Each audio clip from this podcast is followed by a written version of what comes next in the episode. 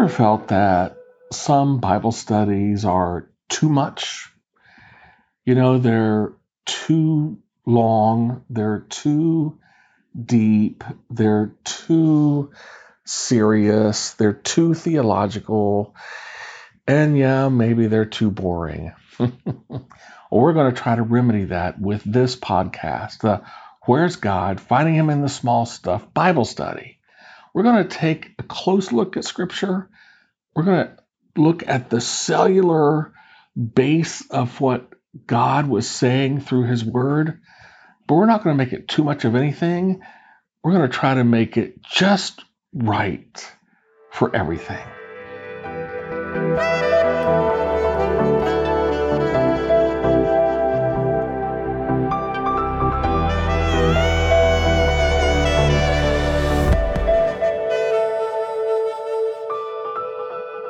By the end of Resurrection Sunday, that first Easter day when Jesus was risen from the dead, uh, by the end of that day, there were a lot of people talking about Jesus, and they were very excited because they finally realized that indeed Jesus was alive and had risen and had overcome the tomb and death itself. And they, they had a lot to celebrate because of that. If you look at what happened that evening, uh, the two people who had been talking to Jesus on the road to Emmaus finally recognized that it was him when he broke the bread at the dinner table. And when they realized it was him, they ran back to Jerusalem to find the disciples to let them know what had happened to them along the way. But when they got back to Jerusalem and found the disciples in the upper room, they were also, the disciples were also excited, uh, proclaiming that Jesus had risen. And the reason that they had finally believed it is because Peter himself had been visited by Jesus personally. And Peter himself had seen Jesus in person. And apparently there was some forgiveness from Jesus for Peter's denial.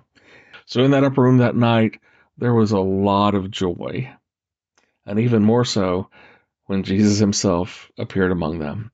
That's what we're going to talk about in this episode of Where's God? Finding Him in the Small Stuff Bible Study.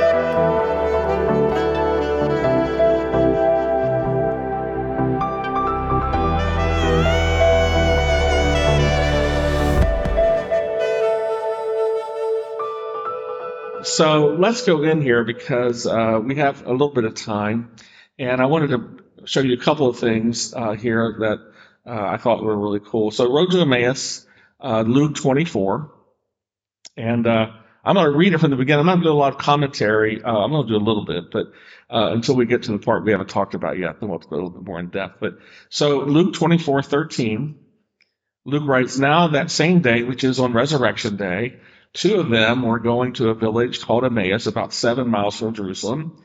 They were talking with each other about everything that had happened. Um, as they talked and discussed these things with each other, Jesus himself came up and walked along with them, but they were uh, kept from recognizing him. Uh, he asked them, What are you discussing together as you walk along? Because he could tell they were in a serious discussion. Uh, they stood still, their faces downcast. One of them, named Cleopas, asked him, Are you only a visitor to Jerusalem and do not know the things that have happened there in these days? And I just want to make a quick comment about that um, and show you something that's really kind of interesting and cool. We said before when we read that verse that uh, what Luke wants us to see here is that uh, Jesus wasn't just well known among his followers. He wasn't just well known among the disciples he, and the women who followed him. He wasn't just well, he was well known by everybody. Everybody knew about Jesus. The religious leaders knew about him. The Romans knew about him. Uh, the whole world of that day uh, that were who were in that area knew about uh, knew about Jesus. This was for like we said before uh, they're they're they're what they're saying to Jesus here is how can you not know about these things that have you you know it'd be like we said today talking about someone who went the landing on the moon and you're saying someone landed on the moon? I didn't know that. That's how incredible it was. So uh, there's another part where that's illustrated beautifully. So if you want to go to Acts uh, chapter 26, uh, we're going to see here Paul uh, making the same claim uh, that Luke makes here. So Acts 26, uh, verse 19. Paul has been thrown in prison, and here he's making a defense of himself before King Agrippa and Festus. So, verse 19, so then, this is Paul talking. So then, King Agrippa, I was not disobedient to the vision from heaven that was on his road to Damascus. First to those in Damascus, then to those in Jerusalem and all Judea, and to the Gentiles also. I preached that they should repent and turn to God and prove their repentance by their deeds. That is why the Jews seized me in the temple courts and tried to kill me. But I have had God's help this very day, and so I stand here and testify to small and great alike. I am saying nothing uh, beyond what the prophets and Moses said would happen. So, first of all, he is doing here exactly what Jesus did on the road to Emmaus. He says, I testify to small and great and alike. I am saying nothing beyond what the prophets and Moses said would happen. So, where did Paul learn this? Well, wouldn't it be something if Paul learned this from the two who had been on the road to Emmaus? We talked about, right, that Jesus wanted to teach them. He didn't reveal himself to them immediately as himself because he wanted to spend time with them teaching them. Why? So they could become students. Teachers love it when their students become teachers, right? And so he taught these two on the road to Emmaus so they could learn and teach others. Wouldn't it be so cool if Paul learned from those two how to prove Jesus as Messiah from, because it's exactly what it says that Jesus did from Moses and the prophets. He talked about himself. And here is Paul saying he did the same thing. How did you learn to do it? I like to think he learned it from the two on the road to Emmaus. Verse 23 that the Christ would suffer and as the first to rise from the dead would proclaim light to his own people and to the Gentiles. Verse 24. At this point, Festus interrupted Paul's defense. You are out of your mind, Paul. Why is he out of his mind? Because he claimed that Jesus had died and rose again. Your great learning is driving you insane. uh, verse 25. I am not insane, most excellent Festus, Paul replied. What I'm saying is true and reasonable. The king, meaning King Agrippa, who actually lived in that area, the king is familiar with these things, and I can speak freely to him. I am convinced that none of this has escaped his notice because it was not done in a corner. So Paul makes the same defense here to King Agrippa and Festus eh, that the two were making to Jesus along the right way is what Jesus did was not done in a corner. It was not done secretly. Everybody knows this. How can you not know it? So, okay, so let's go on. Um, so Jesus says, what things? Uh, and they say, about Jesus of Nazareth, they replied. He was a prophet, powerful in word and deed before God and all the people. The chief priests and our rulers handed him over to be uh, um, sentenced to death, and they crucified him. But we had hoped that he was the one who was going to redeem Israel. So it's interesting here to me that they say he was a prophet, like that's a fact.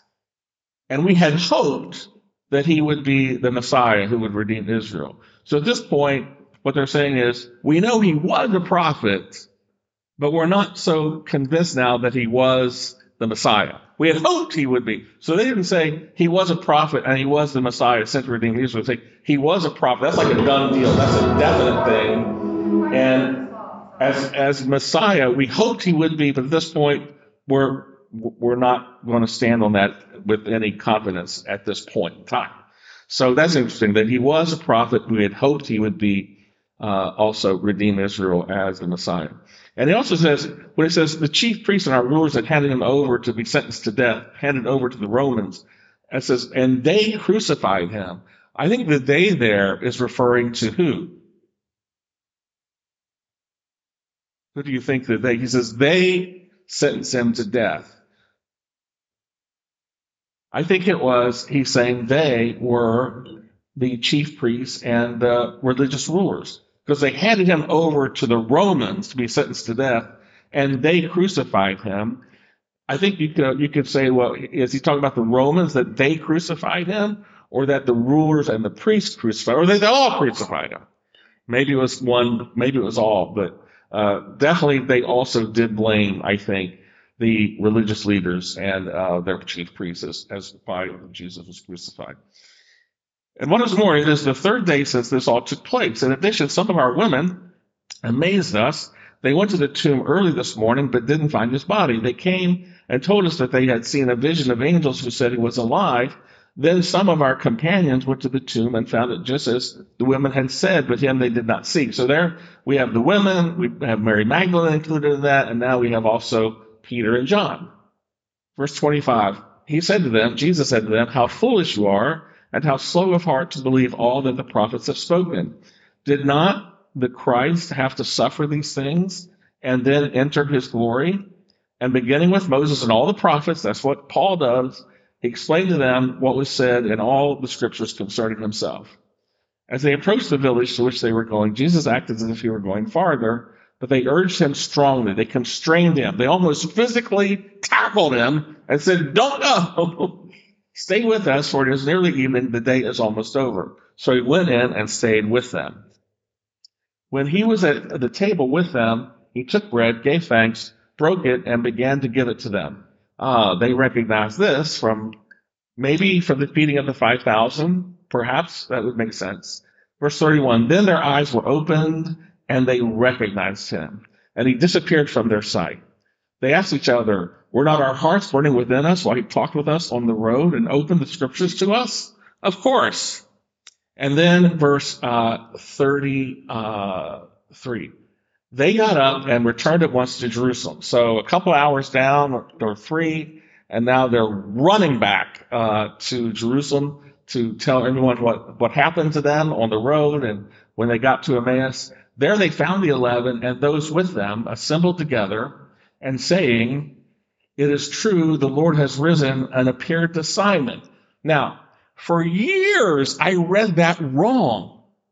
For years and years, I read this wrong.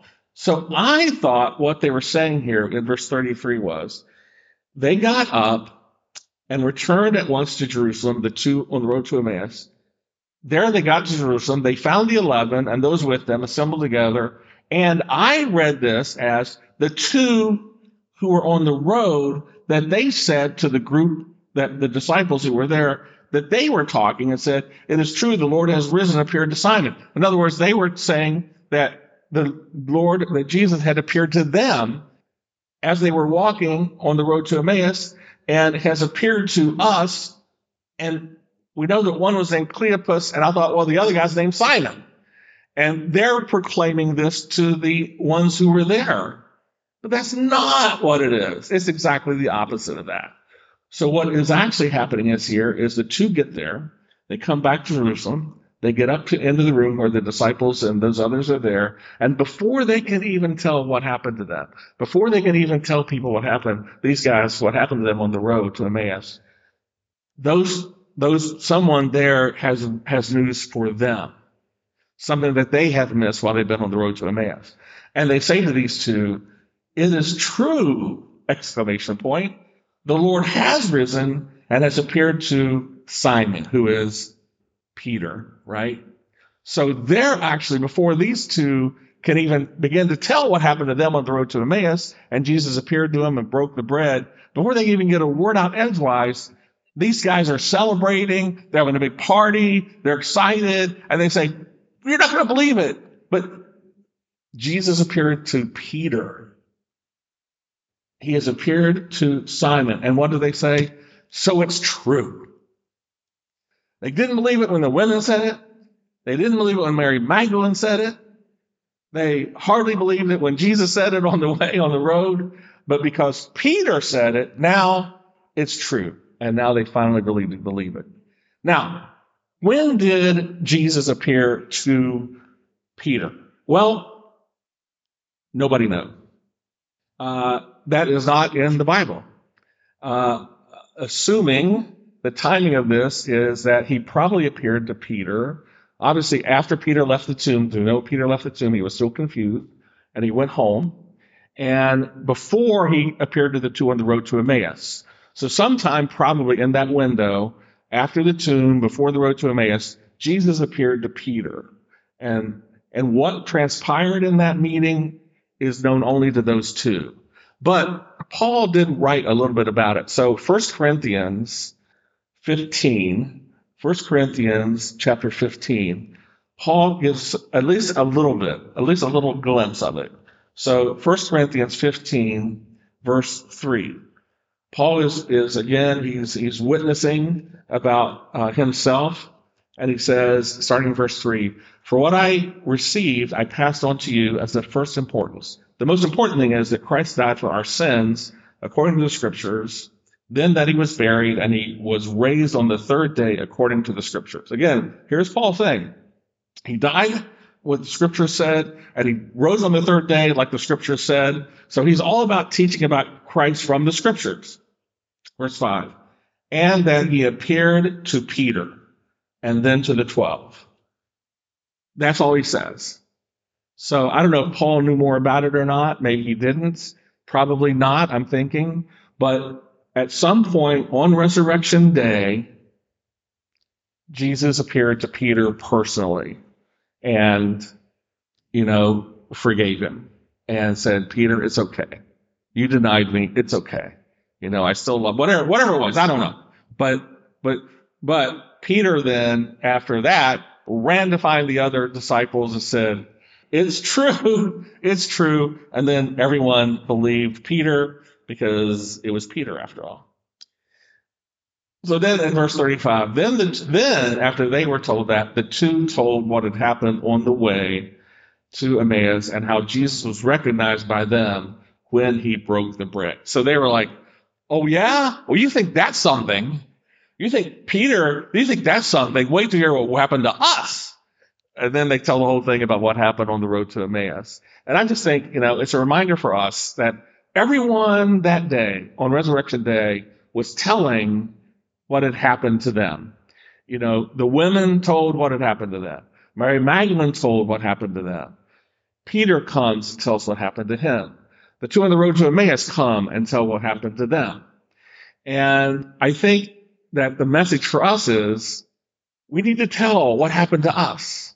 You know, uh, you don't need to be a pastor. You don't need to be a teacher. You don't need to be a theologian. You don't need to have all the answers. You don't need to know the Bible backwards and forwards. You don't know how to read. You don't need to know how to read the Greek or the Hebrew. Uh, all you need to do is tell what happened to you. And that is the most powerful thing that brings people to Christ is, hey, no, this is what Jesus did for me. This is how he changed my life. This is how I uh, engage with Jesus. This is what happened. And uh, by doing that, you know, you tell the story in a more effective way than you can imagine. So, yeah, great. I have a question. This may be a dumb question. There's no dumb questions. Two uh, men that were on the road to Emmaus, do they ever, are they ever mentioned again? No, That's what I thought. So only Peter, Peter's the one that, that they really believe. They don't did not. I mean, we run into other people named Cleopas. Other people have that same name, but not necessarily the same person. Well, I'm not saying that that they came back and said this, but it doesn't necessarily believe that everyone believed them. You know what I'm saying? Well, but, but everyone in that room believes because it says it, they say well the only one that- we know that Thomas wasn't here apparently. Thomas didn't believe it because Thomas comes later. You know, Thomas says I got to sit my own team. But Jesus appeared right after. Yeah. So but certainly everyone in that room that day said it is true. They all did believe that Jesus was risen from the dead for sure. Yeah. Well, they knew he was risen from the dead, but they didn't necessarily believe. I think at that point they did believe that he was Messiah. Yeah. But they they didn't necessarily believe that he really had appeared to be the other guy. Well, no, because they hadn't told their story yet. But they did in verse 35. They did. They did eventually tell their story in verse 30. What, what had happened on the road, how he mm-hmm. was known to them at the break, at the break. Right. Then they're never mentioned again. Right. And it doesn't say it, and the, and the, everybody there saying, oh. oh. I think we're just assuming. I think we're just assuming that everyone believed that. I know. I'm just saying. They I, might not, I mean, because he doesn't, Paul never mentions them. He mentions Cephas, he mentions Peter, but he doesn't, he doesn't ever. well, I think it's because you know, like like a lot of like a lot of us is that you know they weren't one of the disciples. They they so you know maybe they weren't considered as important or their story is important, but but Luke certainly and thought it was important, and that's why. He, so Luke, uh, he he learned all of this by talking to the people who were there. So someone who was there said, "Oh yeah, let me tell you the story, Luke. There were these two guys on the road to Emmaus." So it did make an impact on some of them, and enough for them to be included in Luke's story. Luke. Right, right. But but Luke, as we talked about all throughout uh, talking about Luke's account of the resurrection, Luke is constantly reminding us that this is bigger. This is a bigger thing. This is more people. This made a bigger impact. You know, and talking about how can you not know these things happen? And and these two did, you know, go on the road to, and they came back and they were involved. So uh, it, this fits in well with Luke's kind of uh, theology of letting us know through the way he writes his account that it was meaningful, but it was also it was a big thing. It was bigger than we might have imagined. We need to make more of it than what it is, and we Yeah. don't need to spend any more time on it. But Yeah. I guess my, my point still remains. Luke would be gathering every single little bit of Yeah, material that's what he did. gathered to Yeah. prove this. But it doesn't necessarily mean the others went along with it, right? So, I mean, I don't know why he would say, oh, and then there were two other guys. Why, why Paul wouldn't be saying? He, he just says Cephas. yeah, well, you know, because they weren't Peter. In other words, if you're going to hit the highlights, you know, you're going to say, I want you to know what Peter said. These other two are minor characters, but, you know, Peter was the important one. I mean, you know, so even Luke didn't write everything down that he was told. He had to pick and choose, you know, and Paul too, probably so, because Paul's just giving a quick defense of himself and not doing all the. Paul at that point wasn't writing a history. He was just uh, defending himself before uh, before others. So, any other uh, thoughts or insights or ideas or questions or Stan? I wondered about that same kind of thing. Yeah. Um, so Paul uses things, um, somebody had, they had to written it down, whatever, that, that's not a story that they was told later. Um, and, and let's forget it, making up a lot of stuff.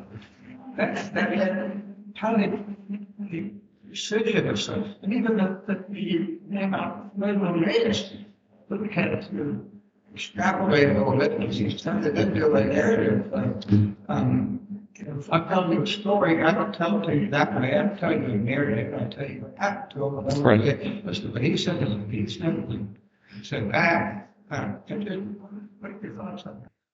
Well, I think I think we're just getting the beginning of it, and like Grady said, we're not getting all of it. And I think at some point, when things settled down, they began to share what Jesus said to them and taught them, and you know, then others began to learn it and to teach it too, and to, and to understand it and to grasp it themselves. And the reason they didn't write it all down is because that wasn't really the tradition of that day. It was a it was an oral tradition, and stories were told orally and you listened and you remembered and you memorized and then you told the story and then the next generation remembered. It wasn't until later on that things really started to get you know uh, written down like like those kinds of stories. And besides all of the things that they were referring to in the old testament were well known to them. They were already written down.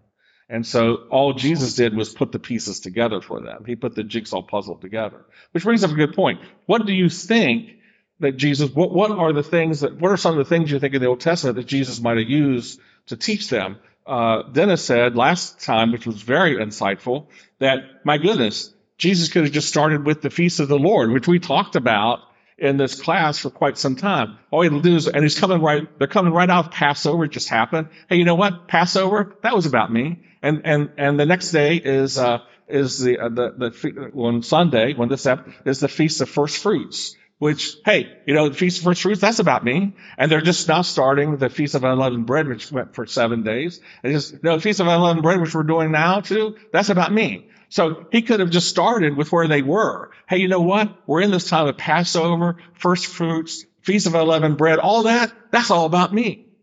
You know, and then he could have gone on to say, you know, hey, Psalm 22, have you ever read Psalm 22? Psalm 22, it's all about me. Isaiah 53. You ever read Isaiah 53? Isaiah 53. That's all about me. And these are brought down from their tradition that they knew they knew by heart, and now they're saying, "Oh my goodness, of course that's all about you."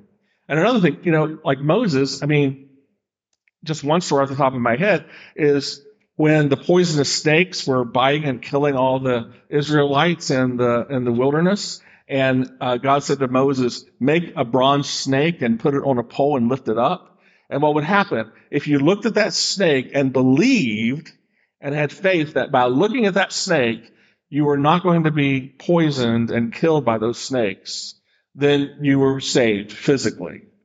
And that is just a, a, a, symbol of what would happen later. Jesus being raised up. The snake was raised up. The snake was on a pole. Jesus was on a wooden cross. If you looked up to the snake, you were saved physically and believed. If you looked up at the cross and saw Jesus and believed, you were saved spiritually. So here's this thing that Jesus could have said, remember Moses and the bronze snake? That's me. And they would have said, oh my gosh, of course that's you. And so these are all some of them. Then there were much more. I mean, you could maybe you talked about in the book of Daniel, where Daniel has that vision of the, uh, the the statue, and at the end, this rock cut without human hands smashes and destroys uh, the kingdoms of the world. And Jesus says, "You know that rock? That's me." So there are so many things that he could have explained to them, and they didn't need to write that down because they could remember it as oral tradition. They already knew the Old Testament scriptures, and now they just put the pieces together and said, Of course that's about Jesus. Did you know that? And then they could teach others about that. So.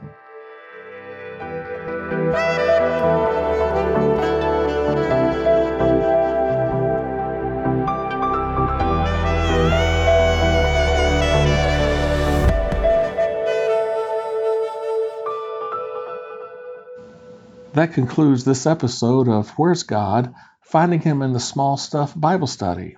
I pray that you've learned something new about the Lord today, and He's given you some new insight into who He is and how much He loves you. Remember, the eternal God is our refuge, and underneath are the everlasting arms. May in that refuge today and those everlasting arms you find the provision that you need, the protection that you need, the power that you need, and through those, the peace that you need. Remember, he said, My peace I give you, peace be with you. Shalom.